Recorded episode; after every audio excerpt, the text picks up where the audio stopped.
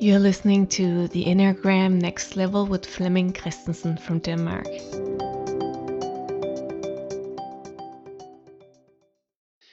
Okay, Ross, here we are for the third episode in this little mini series.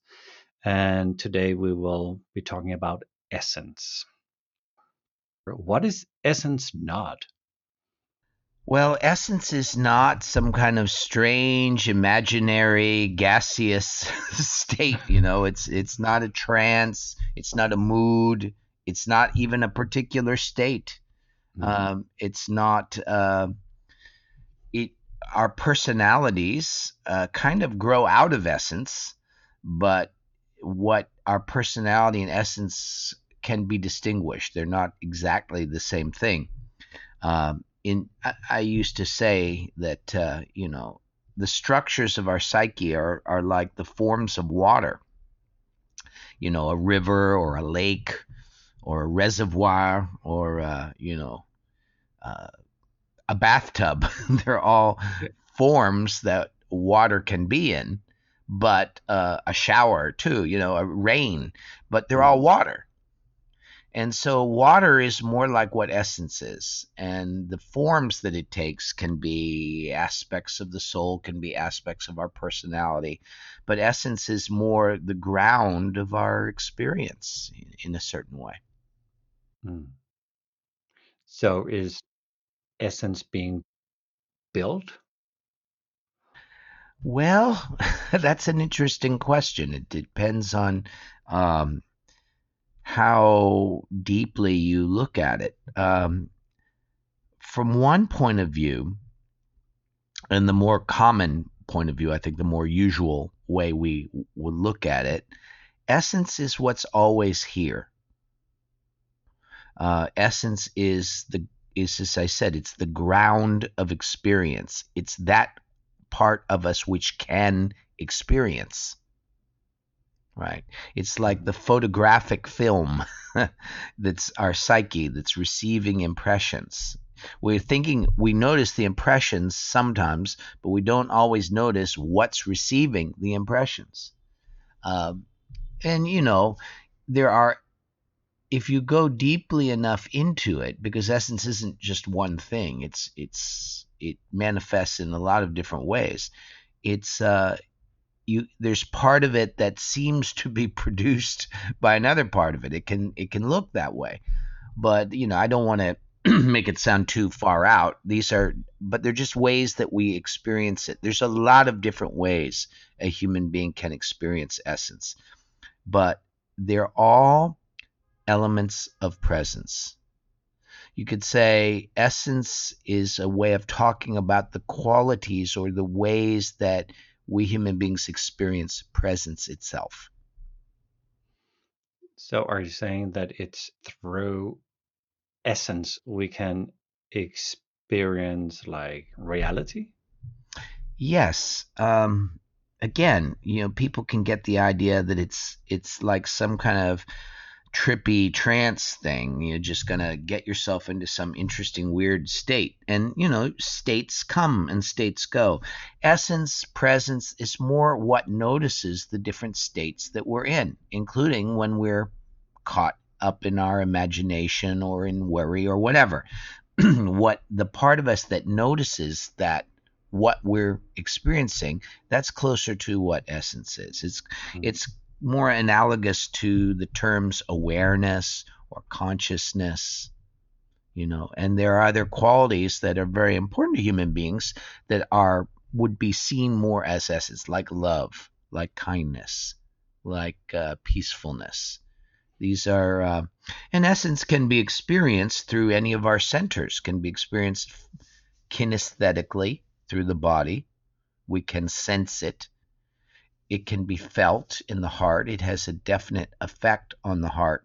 Or let's say, as we relax enough to be aware of essence, it has certain certain properties of the heart emerge. Mm. And uh, also, it has an effect on our mind. And it isn't just tripping out our mind or getting, into, as I said, getting into some strange state. You know, it helps us think more clearly, helps us see what's going on more accurately. To get back to your original point, um, a lot of people get the idea that this is something abstract or far out, but actually, when we're more essential, we're more in the immediate experience of where we are and what we're doing and what's happening inside us. It's less abstract. From the point of view of essence, the way we usually walk around is very abstract, living in our worries and hopes and fantasies and and and our reactions. We're we're a few steps removed from actually experiencing our life as it is in the here and now.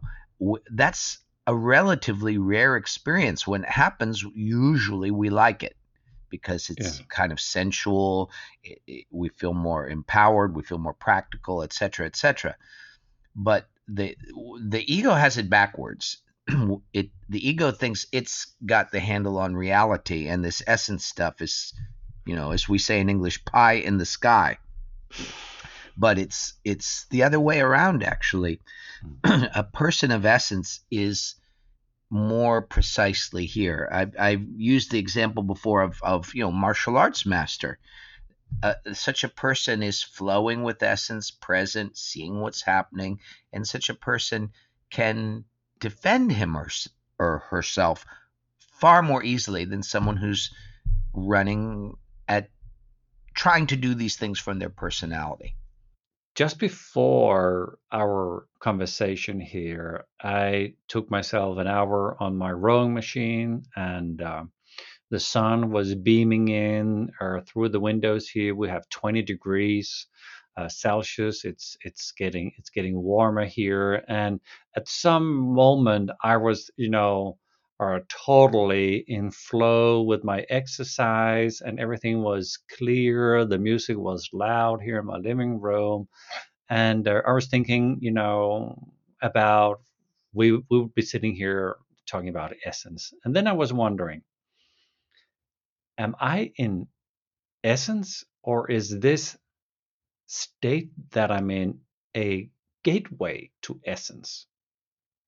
How, how would i know Well, I don't. I wouldn't make a strong uh, kind of dividing line there. I think mm. in any given moment we are in some degree of contact with essence.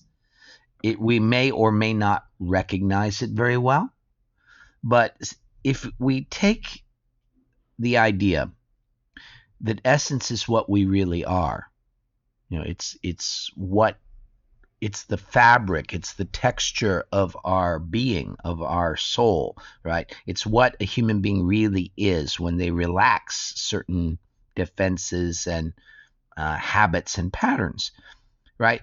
Then we can assume that that's always going to be here in some way. Essence is always in part of the picture. We may not be looking at that part of the picture our attention may be completely caught up in issues of the personality. The whole training in the Enneagram is learning to relax in the body and to sense the body, to allow the manifestations of the heart to be here, and to and to notice the activity in our mind such that we're not completely caught up in it. to notice our emotional reactions and to notice our mental activity, well, as soon as we're doing that, the part of us that's noticing is not those things. And, and so we have a bigger picture. Hmm. And that bigger picture is going to keep moving us in the direction of essence. And as it turns out, it's um, there's a lot um, a lot of dimensions to essence. There's many depths to it. It it, it isn't, as I said, just one thing. Yeah. Um, you, it, I used to use the analogy that it's it's a bit like you've been living in a a closet and um, you've painted the walls of the closet to keep it interesting, and you just spend your life in the closet, you know, going around these images that you've created on the walls, but then someone comes along one day and opens the door to the closet. You didn't even know there was a door, And when you look outside, it's not another closet. It, Hmm. It's like you're looking out at the Grand Canyon or, or you're looking out at the ocean. And it's so much bigger. And you realize that the perspective that you usually look at things from is is not wrong. It's just very small. It, Mm. it, it's it's very narrow compared to the scale and the vista of what human beings can be aware of. And and the other thing I want to say about essence is that traditionally religions or the mystical parts of the religions anyway have been very interested in this because it's when we find and and let our attention rest in these deeper parts of our experience. It's there that we get the sense of what is traditionally called spirituality and the qualities that we associate with that. Being more loving being more kind being more patient being more of service tend to just flow naturally.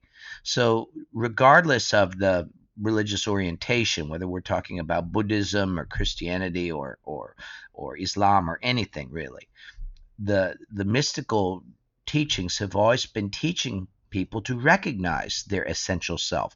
And each religion has different language or terminology for doing that. Different ways d- different parts of it get emphasized. That being said essence is just the underlying fabric of human experience.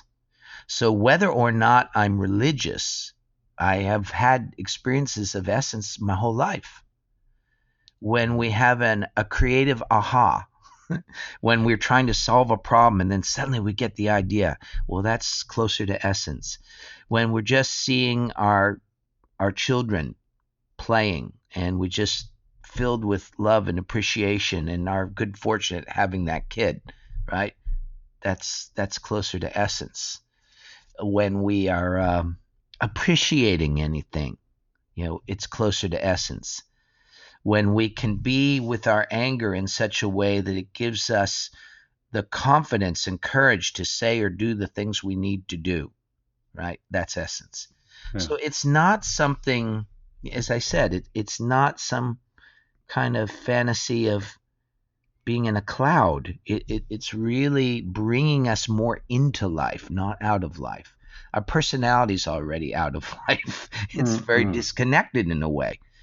Um, you know, the evidence of that is, you know, when we look at how we human beings are rather sloppy in how we're conducting ourselves on this planet, how dis- even though we kind of know better, there's certain ways we can't stop ourselves from doing things that are harmful to the ocean, harmful for the air, harmful for the planet, and we're actually damaging the very systems that we need to live.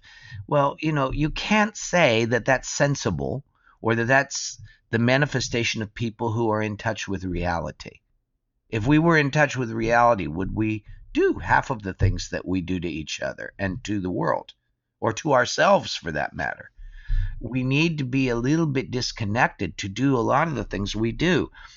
So when we get back in touch with essence, presence, with the, the, the fabric of our being, we we start to understand also, and this isn't always said either, what it means to be responsible. Not out of some kind of pressure on ourselves, not out of some kind of inner critic thing, but out of a sense of love. Like a conscious person, a loving person behaves certain ways. It's not a should here. It just that's what happens.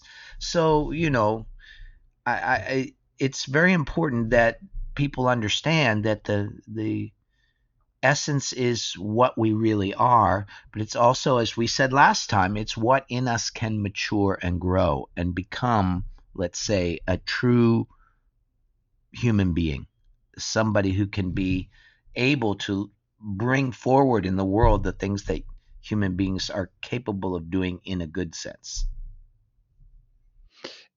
Are a, very very I haven't prepared this question. It- it's a very strange uh, question, but are when you say that we can become who we really are, um, two things pops up is one we are love but we are also cruelty don't you think that the man is also both capable of loving or dearly but also being uh, unnecessary cruel Yes, I think that all of those things are human manifestations, of course, and there's a logic to them. There's a sense to why, you know, and the Enneagram really looks at that. One thing I really liked about the Enneagram was that it talks about that cruelty part. It's looking at the relationship between these deeper parts of us and the things that happen in our psychology when we feel disconnected, when we're suffering, when we're shut down, right? What happens when we're out of touch with ourselves? Well, a lot. And you know, this these ideas are not new. They they've been around in, you know, spiritual uh, traditions and in philosophical inquiry for many centuries. Um, but yeah, there's a relationship between love and cruelty. There's a relationship between hope and despair. There's and it isn't just that they're opposites. It's more there is an internal way that these things hook up. Um, there's a way that when we're out of touch with the direct experience of our essence, it produces suffering, and the suffering produces behaviors that we ordinarily would not choose. You know, um, I'm often reminded of, uh, you know, St. Paul writing in in the Bible uh, says this great line. I, I think I suspect St. Paul was an Enneagram one, but he makes a, a point I always loved. He says, I he was noticing I do those things I would not do, and I do not do those things that I would do. You know, in other words, he was just seeing how we do a lot of stuff that in a more conscious moment we would say, Why did I do that? And we and there are things that we know we really need to do or should do or we feel called to do and we don't do it. So the Enneagram is is about looking at the relationship between the defenses and patterns and psychological aspects that are put in place largely to handle our suffering, our reactivity, and they go and that that goes a long way to explaining why human beings do some of the cruel or crazy things that we do. There's there are reasons that can be unpacked. You know, I I work with my friend Susan Olesek on uh, something called the Enneagram Prison Project, and you have it there in Denmark too. And um, it's that aspect of the Enneagram is what has been so helpful when we're working with men and women who have, through their suffering, ended up doing really destructive things and ended up in jail, right? So um, being able to sit with those people and unwind that and unpack it and help them see how they got in trouble and why and to be specific about it has been I, I've seen miraculous shifts happen for people, really big changes of heart as they as they understood. And, you know, I've had so many of I've I, in I work in prisons with men who are incarcerated for life. Theoretically, they will never be released from prison because of the severity of their crimes. And they've said over and over to me, they said, had I understood this, I would have never got in trouble. And so, you know, when we learn about essence and when we learn about these deeper things, it's not some kind of free pass from the personality. There's a long process of bringing the resources of essence to understanding the personality and its suffering and why we do what we do, not just in an intellectual way, but in a felt sense. That's very important. And as we do that, we're more and more able to live through a clarified personality where the deeper qualities of us can kind of shine through and, and come out. And, you know, even after we've been doing it a long time, we might still have a bad day. That, that can happen. You know, it's that we're still human beings. we don't graduate exactly from from the human condition, but we learn as we go to be the kind of person that we know we are deep down. One thing I, I always, and you've seen me do this, Flemming, every time I teach the Enneagram, I, I begin by showing people or mirroring to them, as we say, a bit of who they really are, a bit of what they are as essence. Because when people recognize that and they feel it and they see the recognition of it in other people, it awakens something in us. And then it's it's a lot easier to look at the the difficulties we're having or the ways that we're making mistakes, at least in our own head, um, the ways that we're stuck um, from a place of kindness and patience and with the capacity to really work through those things. It's it's a bit like if you have a knot, if you there's you know wires or something in your house and they're all in a big knot. If you're impatient, you're not going to be able to untangle them.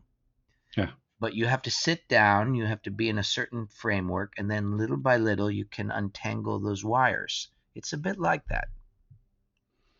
I remember at the when we did the five day retreat here in uh, in Copenhagen, you had a little extra time, you know, to to to set the scene and get everybody started. You were talking about connecting to streams of essence. Mm-hmm. And and everybody, you know, the whole energy changed in the room are as people were checking into those streams are could, could, could you say more about streams of essence? Well, it's funny. I, you know, sometimes I'm doing these teachings and I don't necessarily later remember exactly what I was saying. Is Yeah. I'm, I'm in those moments. I'm actually be, doing my best to be transparent to essence. So Mm. essence is doing the teaching. Way it it comes to me now. One thing I've noticed is, um, I'm I noticed that I'm very glad I've studied science because knowing something about the way the universe works uh, helps me understand the way these more metaphysical principles also work. When you look at the way the universe is organized, there are um, stars and galaxies and planets and moons and humans and so forth. And it's like everything exists in an order in relation to bigger cosmoses or uh, smaller ones. You know, there's microcosmos and macrocosmos, this ancient Greek uh, idea. In a sense, and, and this is where I think the religious orientation of it comes from, but you can look at it even scientifically. There's a part of me that just is operating on the local level. And that's important because it's there to deal with things on the local level. But when I relax, that part of me that deals with the local level is also in touch with the part of me that is part of a bigger context, a bigger cosmos. You know, it's like I'm not just aware of myself, I'm aware of the earth. And then maybe I'm not just aware of the earth, I'm aware of the sun and the, being part of a solar system and part of a galaxy. I'm, I'm using a metaphor, but Yeah. it's kind of like that. And when we're more relaxed, it's like we're part of a flow from the deeper sources of intelligence that operate in this universe.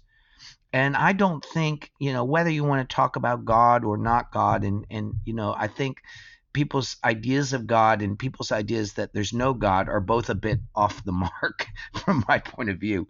Um, experientially, you get the sense of participating in a bigger intelligence. And when you're doing that, it's always surprising what emerges. It's a bit delightful. Uh, and it brings a kind of natural satisfaction. We feel good about our life as we feel restored to our place in a, a bigger universe. you know, I you've been to Egypt with me, and Mm. I've I I think if we went to any of the really ancient civilizations in the world, uh, if we went and and could see the earliest um, structures and ideas from India or China or Mesopotamia or you know Egypt, these root civilizations long before the Greeks and the Romans, what we see in those civilizations is that the people there lived in more of a sense of harmony with with the universe. They did not think their life was meaningless. They understood that they were part of a living system. You know, if nothing else, to just feel we're part of nature, of the earth. You know, this whole idea of Gaia um, is is a great place to start because I I do think it's true that part of the arising of humanity on the earth, if we can think of it having a reason, and some people will probably say there is no reason, but if we consider that there might be, it might have to do with being an intelligent part of nature and nature doing something here for this planet. Um, in any case, you know, the ancient people, whether they were workers or priests or warriors or, or, or kings or queens, you know, they had a sense of participating in this whole living cosmos. That's what you really get when you you see the works. We like to go to Egypt because it's so well preserved. you get this because it's in the desert, it, it didn't get ruined. You know, a lot of the things in India, for example, were swallowed up by jungle and the humidity in India, you know, just erodes a lot of the older things. But um, when you go to Egypt, you really can see how they considered these things. Um, and and that sensibility was there in the certainly in the in the striving to understand things that was part of Greek philosophy that became the foundation for all of our Western philosophy, but also there in the roots of the the religious traditions. Um, how does a human being feel and know their place in the whole universe? Because in that we start to feel our life matters again. That's another sign that you're closer to essence. You feel your life matters. Not because you're a big shot, not because you're making a lot of money, not because you're the smartest one in the class, but because simply through the direct experience of being, you feel your life matters. And and that gives us I mean, we talked before about things being practical. It's pretty practical to feel that your life and its contributions are significant. So, when you're talking about participating, um, can I do anything to to lean into this participation? Can I can I surrender to it? Can I because when I strive to participate, I I know it's the ego that that is my personality that have this idea that I have to do this or I have to work hard or I have to win or be smart. You know that that's my thing. Or, and what I'm playing with is to surrender to give myself to some sort of participate or engage myself or maybe respond to what is calling me, you know, all the time. It's not just a big calling, but I feel called all the time. But I, I should not get engaged in everything that I think is interesting. But it's more like if if I wisely can lean into something, then I feel um, that it's almost like now I'm used well. Before it's more I'm trying to use myself well. It, it's it's like uh, um, yeah. Does it make sense? Yeah, of course it makes sense. Um, well, you know, we talk in the Enneagram um, teachings, at least in the deeper teachings. Not many of the people who work with the Enneagram don't know the deeper teachings, but um, we talk about the law of three, which Gurdjieff talked about, but it's there in if you go back to the the roots of religion or you go back to these ancient civilizations, the law of three is always there. It's the ego is always making a split between a yes and a no. What we identify with, what we don't identify with, what we feel we're doing, what we're trying to do, and what we're pushing against. But the third is what makes some new possibility appear. The creative moment requires all three elements. So, for example, you're thinking about you're trying to participate and so that can be like a yes i'm going to do this i'm going to make this happen and it's it's all active but then there's what you're trying to deal with the material you're trying to fix you're trying to address um, there's your own resistance, the part of you that doesn't feel like it. So there's always some kind of inner friction between the part of you that is trying to be active and whatever seems not related to that. Uh, what what wants to relax, for example, might seem as a problem when you're trying to identify with getting something done. When we find this third element, though, the third element is always in the direction of presence. So if I can get a little more present, I see the validity of this intention, but I also recognize that the, the relaxation and the not getting identified with that intention is equally important. And so from that third position, the relaxation is not a problem to getting something done, and getting something done is not a problem to the relaxation. They're part of the same thing. And suddenly, another kind of impulse, another kind of creative impulse, is able to engage and participate in what is occurring. And that impulse is now coming from that bigger context I was just talking about. And so suddenly my participation isn't, quote, my, end quote, participation. It's more like allowing the bigger intelligence to move through me. The deepest or human intelligence I can find in that moment is now participating. I can participate just with my personality on one level, but that when we talk about participation in this sense, we're talking about a deeper and and more immediate attention that is now here. Yes, what when people talk about mindfulness, that's partly what they're saying.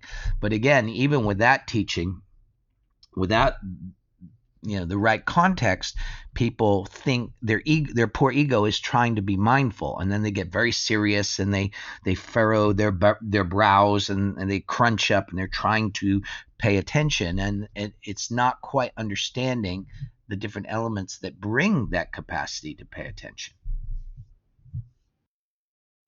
I'm thinking of, you know, very often it happens when you teach that suddenly you have a moment and you're standing very still.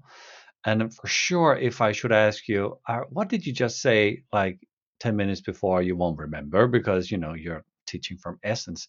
But I also see uh, maybe 10 times or something. You know, we've known each other for 20 years, so 10 times is not a lot, but still, that you have started laughing, like like the meeting is is is there is I don't know. It's uh it's funny, it's amusing, it's laughing. Uh, uh, but I have never seen you get serious by essence or or get strict with essence or Er, so so is essence more making things light or uh, um, mm, f- flowy, uh, surprising, or can essence also be like a, a uh, oh boy. Uh, uh, I'm losing myself. I'm getting crazy. This is terrifying. Is is is that also a meeting you can have with with um of with oh of course yeah i mean I, I, there have been times when in my teaching where i've had to be a little bit fierce mm. um, anger is is definitely uh, a, a real necessary human emotion. And there are times where I've had to defend uh, someone in the group, for example, that someone is saying something attacking about someone else, and I have to rise up to protect that person from the attack. Sometimes I have to um, fiercely respond to a teaching, or sometimes I have to cut through a way that the person is lying to themselves in front of the group. Hmm. Now, if I'm really in touch with essence, even when I'm being strong, the person can notice and feel that I'm also loving them. Because when you when it's the real kind of fierce power and strength, it is not disconnected from love. It's not disconnected from compassion. Sometimes my teachers were very strong with me out of their love for me. And it wasn't even necessarily their personal love for me. It was again, it was it was like essence manifesting and saying, we got to help Russ get through this this nonsense he's believing. And and so sometimes it can be a shock. It can provide a, a shock. Now, I say that with an awareness that some individuals who have certain features in their personality think it's their job to go around shocking people and that they're a certain kind of crazy wisdom teacher and everything. I think that's usually somebody's personality. It's not higher consciousness. They already have that predilection. Uh, some people like to be difficult, and so then they become a manifestation of being difficult is their teaching style. I think it's more interesting when we can go beyond our usual personality based approach to things. And that would be a sign to me that essence was more in place. Hmm. So, you know, I think kindness, love, patience are always there in some sense, and there is room for sometimes saying strong things. Being Um, real. yeah, sometimes, um, particularly around our narcissism, there can be times when we're taking something true and real that could be an opening for us, and suddenly our personality is using it for some narcissistic purpose. Teachers will sometimes highlight that and say, right now, you're ripping yourself off. Hmm. Right now, you are lying to yourself. Can you feel that? And and you know it that can be delivered gently, quietly, or fiercely as needed. But I'm saying we don't pre-calculate that. It's not a role. It's not uh, something that we've already decided. It, it's it's something that arises spontaneously in that moment. One thing about the the intelligence of essence is it's spontaneous. It oh, is it is it is inextricable from the the moment. It's related to the moment. We're becoming more a person of presence. So instead of living in a, a- intellectual history, and by that I mean that we're living out of our memories and programming and our traumas and all of that, we're more actually in relationship with our life as it's occurring. That makes certain more powerful elements of our humanity available. But, you know, the personality was trying to protect us from various forms of overwhelm or suffering by taking us out of the moment. Hmm. But, you know, when we were little kids, it was probably too much. We, we didn't yet have all the capacities we needed. As I said, essence matures in us. And so as adults, we have capacities we didn't have when we were three years old. But uh, we don't know that until we try it out, which is why we get together and have these experiences to discover in our own experience that we have another way we can show up. Yeah. So, as I said before, I've been, you know, a student for almost 20 years, and I, I kind of know what it what it means to to study with you. But if somebody's listening to us now and haven't really studied with you yet, uh, or will they learn about essence just going to, you know, our the initial workshops, or is that something for the advanced students? Or what, what do you think? Well, I think my tendency is to talk about it at the very beginning. Mm. I don't think it works to sort of pretend the Enneagram is just about describing personalities, yuck, yuck, yuck, and laugh, laugh, laugh, and then say, oh, and by the way, later on, it's really about this. I don't think people like that, and I don't like it.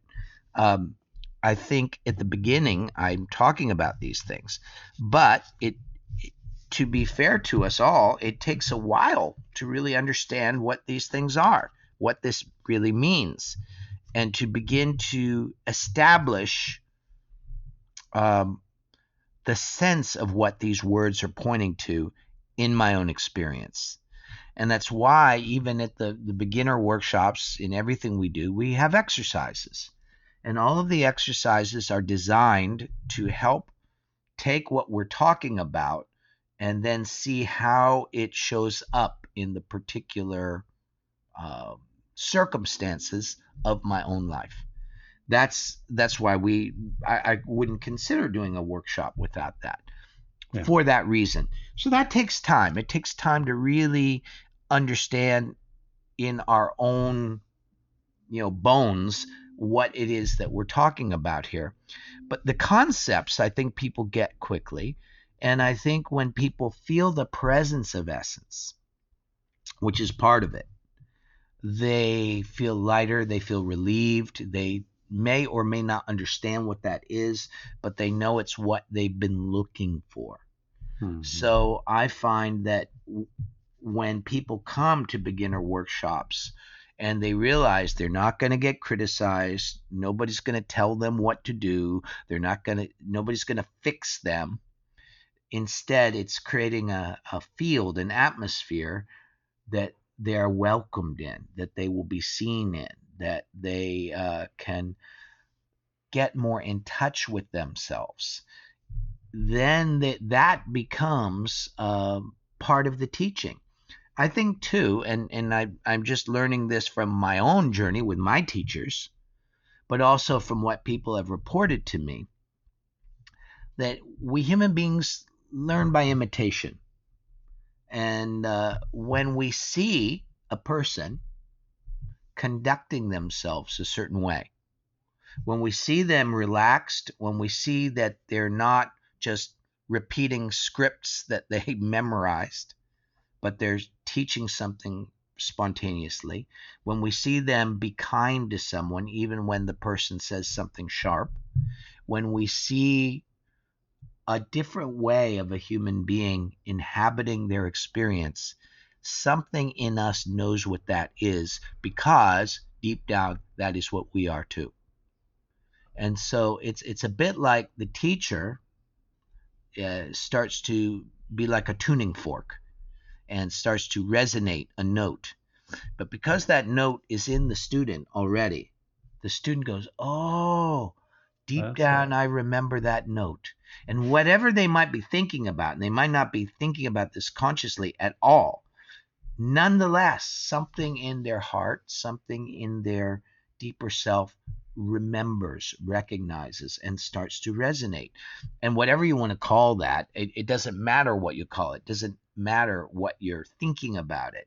You get a group of people and they all start resonating that note together, and we start to remember what it feels like to be a real human being. We we're relieved and happy, and uh, suddenly we see each other, appreciate each other more. And then, of course, the workshop's over. We go back out into the world. We go, "Oops, that's not how we usually are." But maybe I can bring a little bit of that to my family, to my friends, to my coworkers, and in that way, you know, things start to change. To the people in the airport. Yeah, And to that, the is, that is often when I get the shock, you know. Oh, yeah. That, that, that's the real world. yeah, and, and that's I know. and that's the other challenge is that to not shift back to my reactions and my disappointment in myself and in the world. It's it's one thing that all the religions talk about, and you can talk about God's love or Christ's love or you know the compassion of the Buddha, you know whatever, however you frame it. you really get that at this deeper level, there's a love that doesn't give up on us.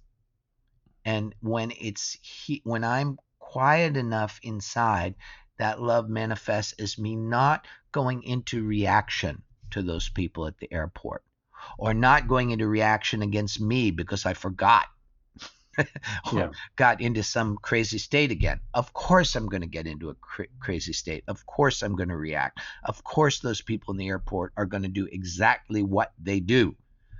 And I learn to be that tuning fork in different circumstances. I learn to keep the lights on even when no one else is lighting their light. Right. And in that way, I I am forever telling the students that's for me what real leadership is. That's leadership on an essential level. Yeah. Be the one who keeps the lights on even if no one else is keeping the lights on. To be the one who is playing that note that's there in everyone's heart even if no one else is in that moment playing the note. And almost always someone, maybe not everybody, but someone will go, "Oh yeah," and then you that other note starts to play. Yeah. And as soon as there's more than one, there's uh there's another possibility in that situation. It's a very beautiful metaphor you're using here, Russ. I'll be using another metaphor because I'll be using the metaphor of perfume when we talk about essence. Or you know, one perfume is uh, is very specific uh, compared to another. It has you know distinct notes of uh, of elements and qualities in the uh, in the in the perfume, making it exactly that perfume. So, just as a metaphor, if if, if you were a perfume and you, Ross, had very particular notes of your of your human qualities, what do you think that would be? Is that even possible to answer? Do, do you have you even kind of been in contact with these parts of of your es- essential qualities? Well, you know, there's a long tradition of people associating the qualities of of essence with different sensory uh, experiences and fragrances, like you're saying, perfumes. Uh, uh, in the Sufi tradition, there's a lot about that, about the fragrances. There's colors are associated with qualities, uh, tastes like sweet or or spicy or or uh, or tart. You know, the, all of these the, we can experience essential states through our different senses. Uh, I don't know what mine would be. I think that I, I'm I'm more actually I'm not more in in real perfume. I'm more into um like like personal qualities, like like um are I have a sense of who you are, and you are pretty same same every time we're together. So I would say that you have distinct qualities, and I could come up with a few of them.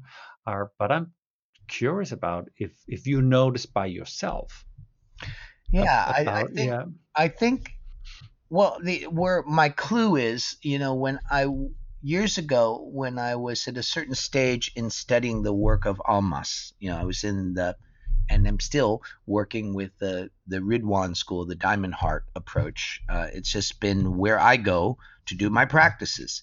And years ago, we did a, a process where we gave each other feedback about our personalities, but we also gave each other feedback about what we saw as the essence of each other. And so I got some feedback about that, and people described three things uh, that I remember. One was clarity, which is not surprising. That's I associate that one with my dominant enneagram point, which is five. That that, that I'm very clear um, and precise in how I think about things or talk about things, and and that clarity helps other people feel they can understand things. The other thing they talked about was uh, kindness, uh, a kind of kindness and sensitivity to people. Um, in, in let's say that clarity or or um, my my capacity to synthesize or come to realizations or ideas is in service to my heart which and my heart is there for the sake of the truth and the development of the people that are there so that was mirrored by all of them and the third was just a kind of uh, and this was the most touching one to me because I, I didn't see it myself, but this what people were telling me was a, a kind of innocence. Because uh, I don't think of myself that way. That my personality definitely does not see uh, innocence, but that also too makes sense because that's the virtue of point eight, and the integration of of five with eight is about the realization of innocence. So that makes sense. Um, from the Enneagram point of view, but I think that you know there are other qualities that are more difficult for me and i think everybody's like that some capacities of essence are more readily available more easily accessed and others seem harder to get at our psychological uh, structures and patterns render some of them more apparently remote so we have to do a little extra psychological work to access some of them. For me, for example, um, the sense of feeling uh, a kind of soft, loving quality was very hard for me to receive. And that might be because I was uh, five, it might be because of my childhood upbringing issues. I have no idea. But it was a bigger journey for me to feel the kind of melting, soft, sweet qualities of love. Now I can, but it, it was difficult when I was earlier in, in the work. Uh, I had to work through certain forms of suffering before that felt more available to me. Can you see yourself being, this is my opinion, generous? I don't think about it as such, but um, you know, the way I experience that is I just don't have any. I don't feel hesitation around if somebody needs something, or if there's some way I can be of help. Uh, I I just do it. I don't even think yeah. about it. Yeah. Um, if my friend needs some money or some emotional support, um, I just do it. Um, so that would be, um, you know, I, what I've learned is that I've I'm in a journey of learning a balance between what it really means to to take care of myself so that I can continue to be here on the planet and uh, being of service. You know, you can go either direction and it's going to feel out of balance. And yeah it and will be costly to us in either way. If we're too focused on ourselves and there's no sense of service, we're going to make ourselves sick in various ways. And if we're too focused on service and not really taking care of ourselves, it's going to make us sick in various ways. Yeah, yeah, so, yeah, you know, both of those are imbalances. But, you know, like I said, it's that law of three again on the personality level, these things seem like opposites, but when you bring presence to them, you see how they're related, how they they actually are reciprocal and they feed each other. Yeah. So you're actually also saying that your essential qualities could be overused by your personality. Yeah, well, your per- it's mm-hmm. more like your personality l- learns what they are, what they look like, and then starts imitating them. and it's not quite the same thing. Uh, you know, there's a lot of people, you know, you go to uh, spiritual communities, and probably at some point people had real experiences, and which is why they're there.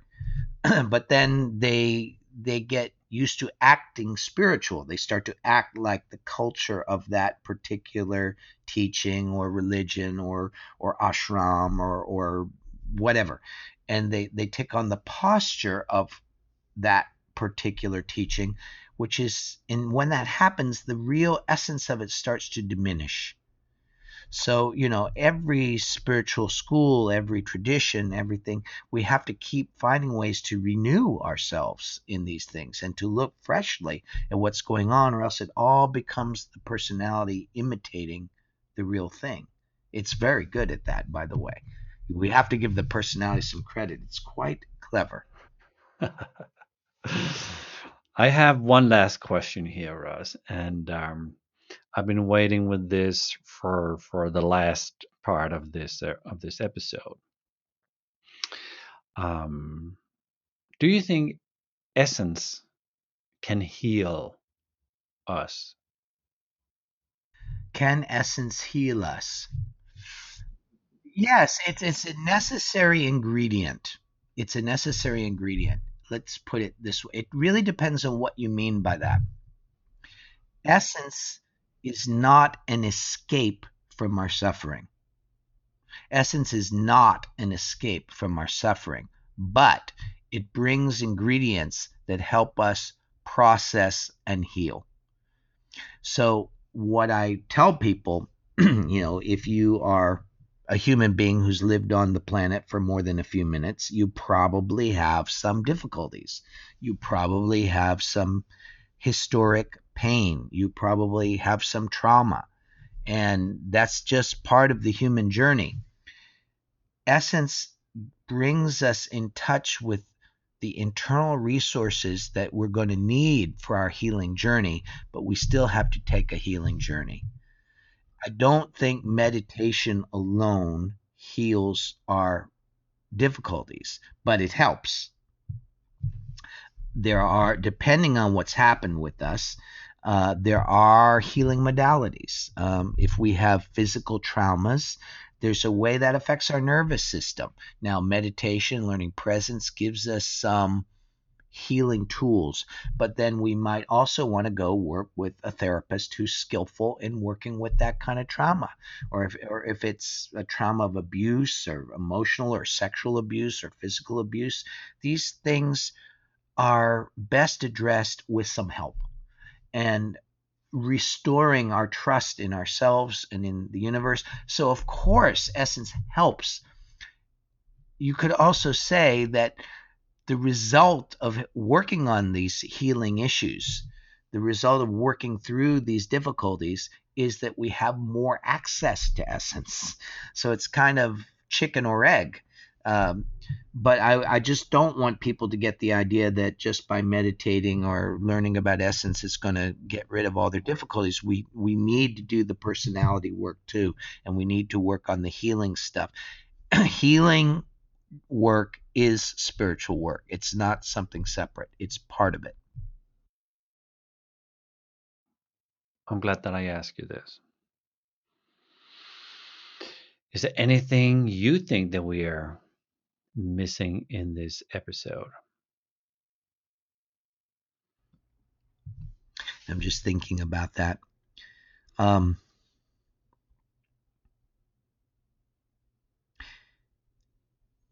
it's a strange thing uh, that we we want to be free and we want to be more loving and we want to be more kind and we want to be more wise. We want to be more strong and confident. And all these things are properties of essence, they're properties of presence.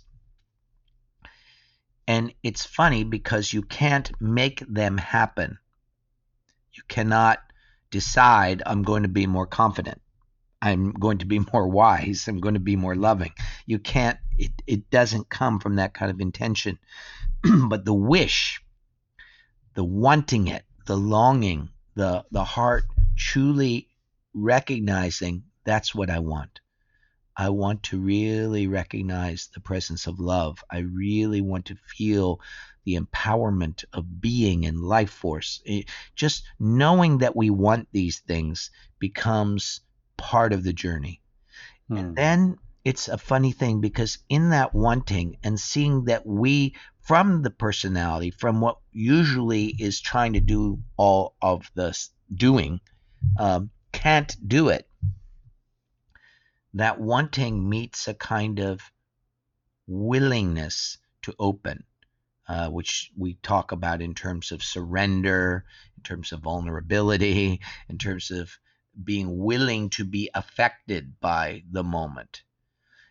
It starts to bring us in touch with what we're really feeling, which is the hard part, because we're all more sad than we realize, more brokenhearted. We're more scared than we realize. We're more angry than we realize. We all have issues with shame.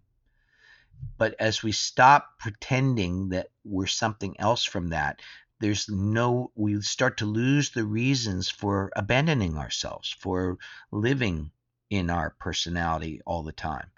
And we start to come home and we see that in this in, in this just how it feels. I can't prove this. I can't ex- explain it other than to say it feels like we're helped.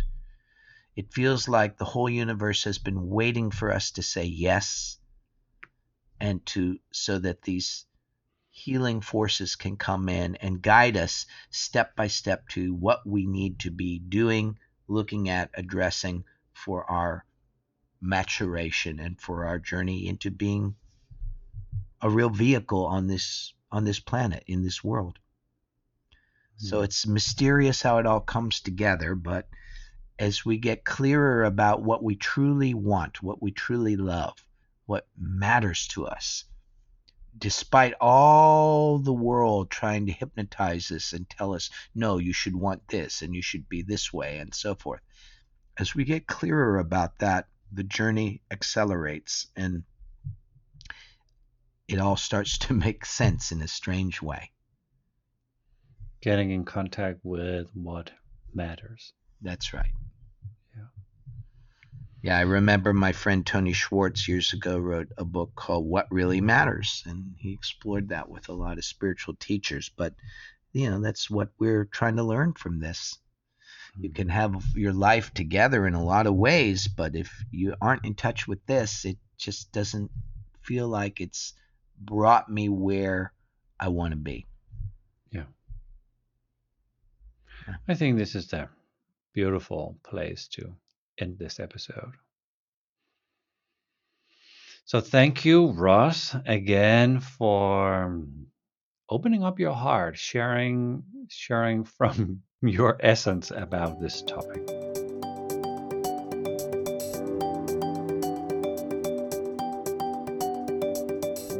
You are listening to the Enneagram Next Level podcast. And if you want to know more, then go to the Facebook page called Think About It also take a look in the show notes, where you'll find a link for conversations with my teacher, which is an ongoing online virtual workshop with Russ Hudson and Flemming Christensen. Hope to see you there.